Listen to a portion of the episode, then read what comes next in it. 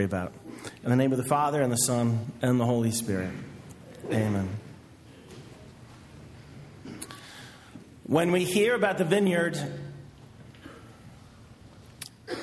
and its destruction, and it's being handed over to other tenants, the Lord is telling us to consider the possibility of failure.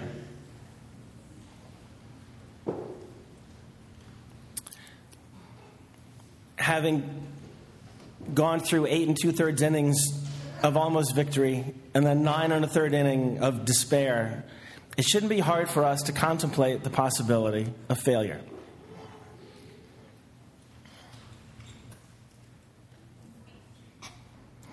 For Christians, failure means only one thing damnation. There are many things which we um, will need to endure privations, suffering, sadness, pain, agony, all of which, being temporary, is something which we should embrace, or at least not flinch. When it comes to us, because they can offer us the opportunity to grow in merit, to find another way to share in our Lord's sufferings and to be a sacrifice we, we can offer up. The only thing that we should fear is hell. The Lord made it clear don't fear the ones who can cause you physical harm. Fear only the one who can deceive you into being separated from me forever. Fear only that which, can, which can afflict your soul forever.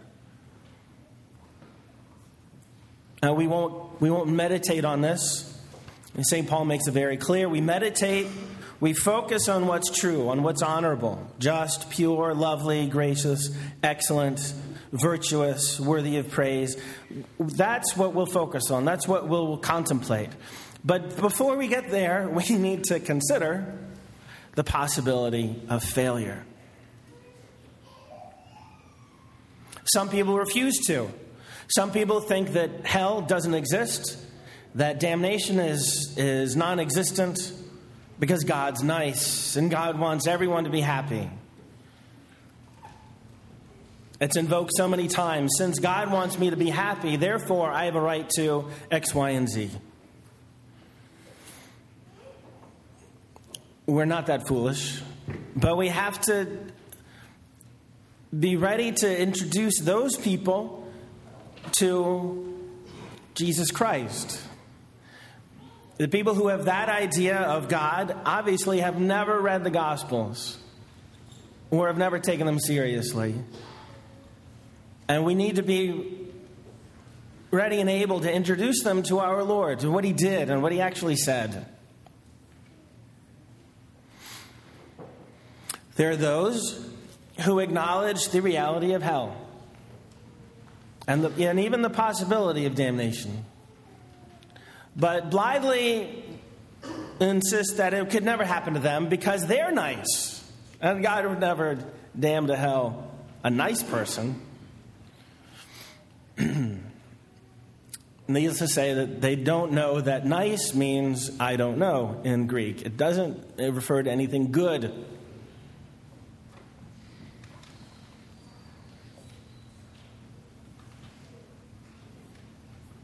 those of us who have made an attempt, are making attempts to reckon with sacred scripture and the Word of God, who is our Lord and Savior.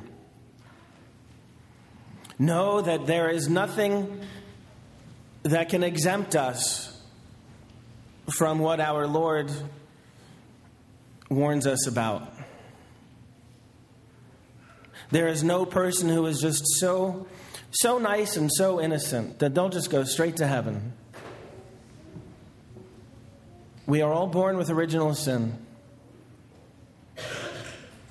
Nor is there anyone so blessed and fortunate because of the family into which they were born that they are guaranteed an easy road. Perhaps insisting, My parents were so holy and they prayed so much, I'm certain that I'll be able to go to heaven. It doesn't work like that.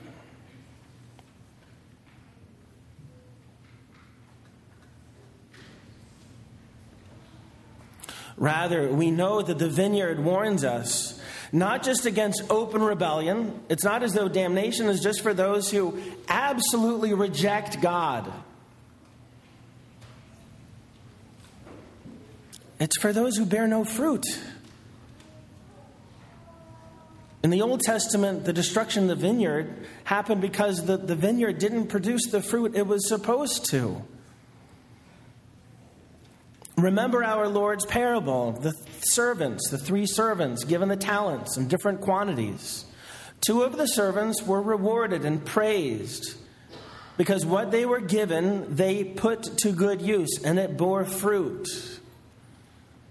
The servant who was condemned is the servant who just buried it, still had it, hadn't lost it, but had done nothing with it.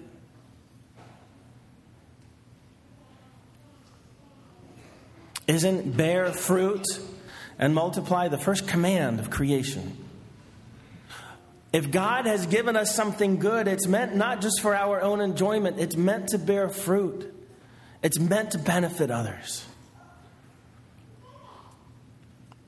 So, mindful of the possibility of damnation, let's contemplate the things that we know will not fail namely, God and His promises and His church. The promise given to us when we were baptized, making us indelibly sons and daughters of God. Certainly a claim to fame, but also a mandate to bear fruit, to do something with it. Having been given spiritual gifts, we are blameworthy if we have nothing to show for it, if it hasn't benefited others.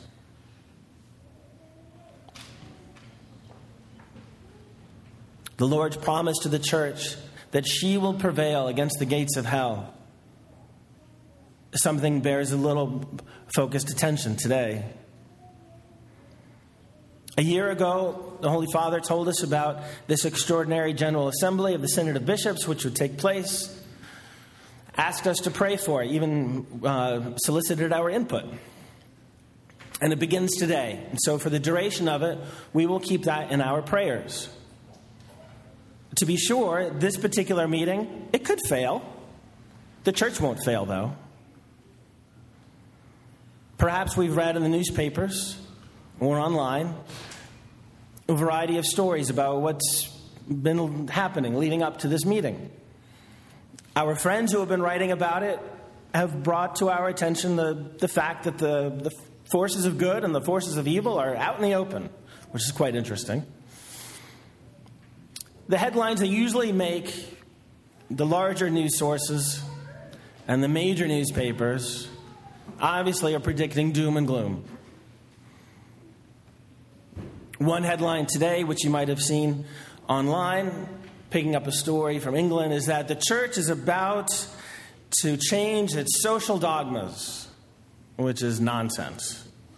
Because truth doesn't change, the teachings of Christ can't change, and the church is promised to enjoy the assistance of the Holy Spirit, such that when the Holy Father teaches with authority, it's true.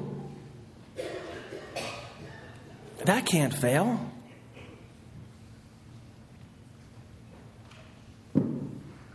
We've been through this drama before, or mm, you have. My parents did.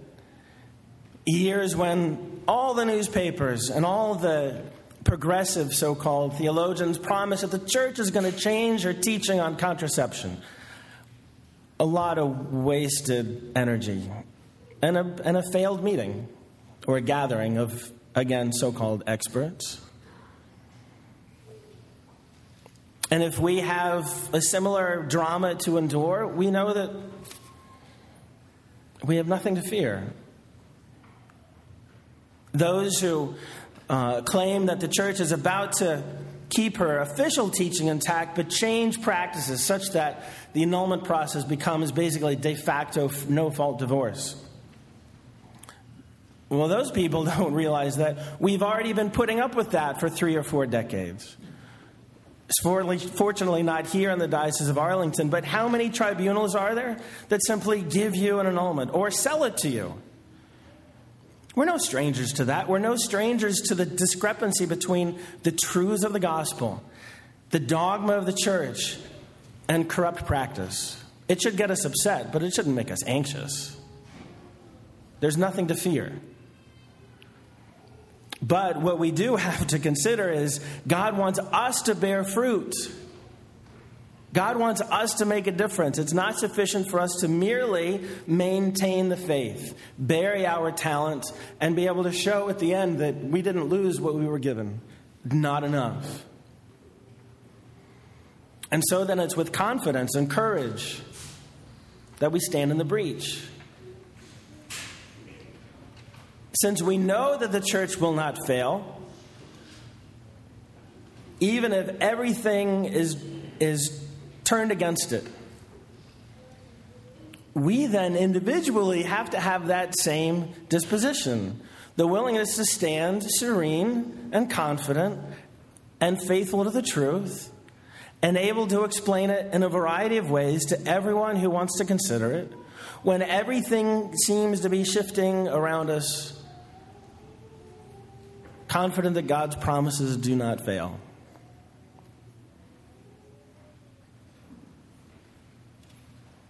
And so we turn to the cross. And we see that our Lord, in offering up his sacrifice, into which he invites us to share, reminds us that failure is possible for an individual, for a bishop, for a cardinal, for Judas, for many people, for parishes, for dioceses. Failure is very possible, but the church will prevail. Christ died on the cross to save us from being separated from God forever. So, how can we stand before the cross and not reckon with the fact that He died so that I wouldn't be lost? Standing then for the truth and with the truth, who is our Lord, we don't do so defiantly or arrogantly, insisting as though that we individually own some type of prerogative whereby we are always right because I am, you know, somebody's son or I am, you know, somebody with this degree. Rather, we're humble, saved sinners who are privileged to be witnesses to the truth and are willing to suffer for the truth. And are willing to suffer not just because God has asked us to, because God was willing to do so himself, but because that's what it will take to win people over.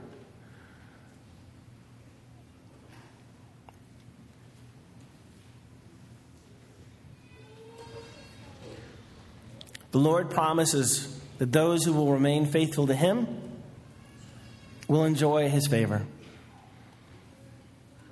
And that not only at the end of time, having served Him faithfully and borne fruit, will we be able to hear the words, Come, my good and faithful servant.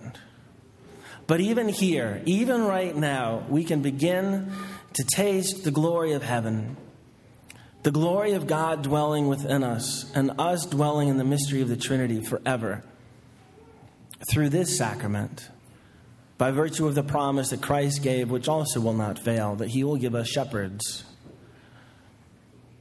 And so we praise God and we thank him for making us his servants, for adopting us as his children,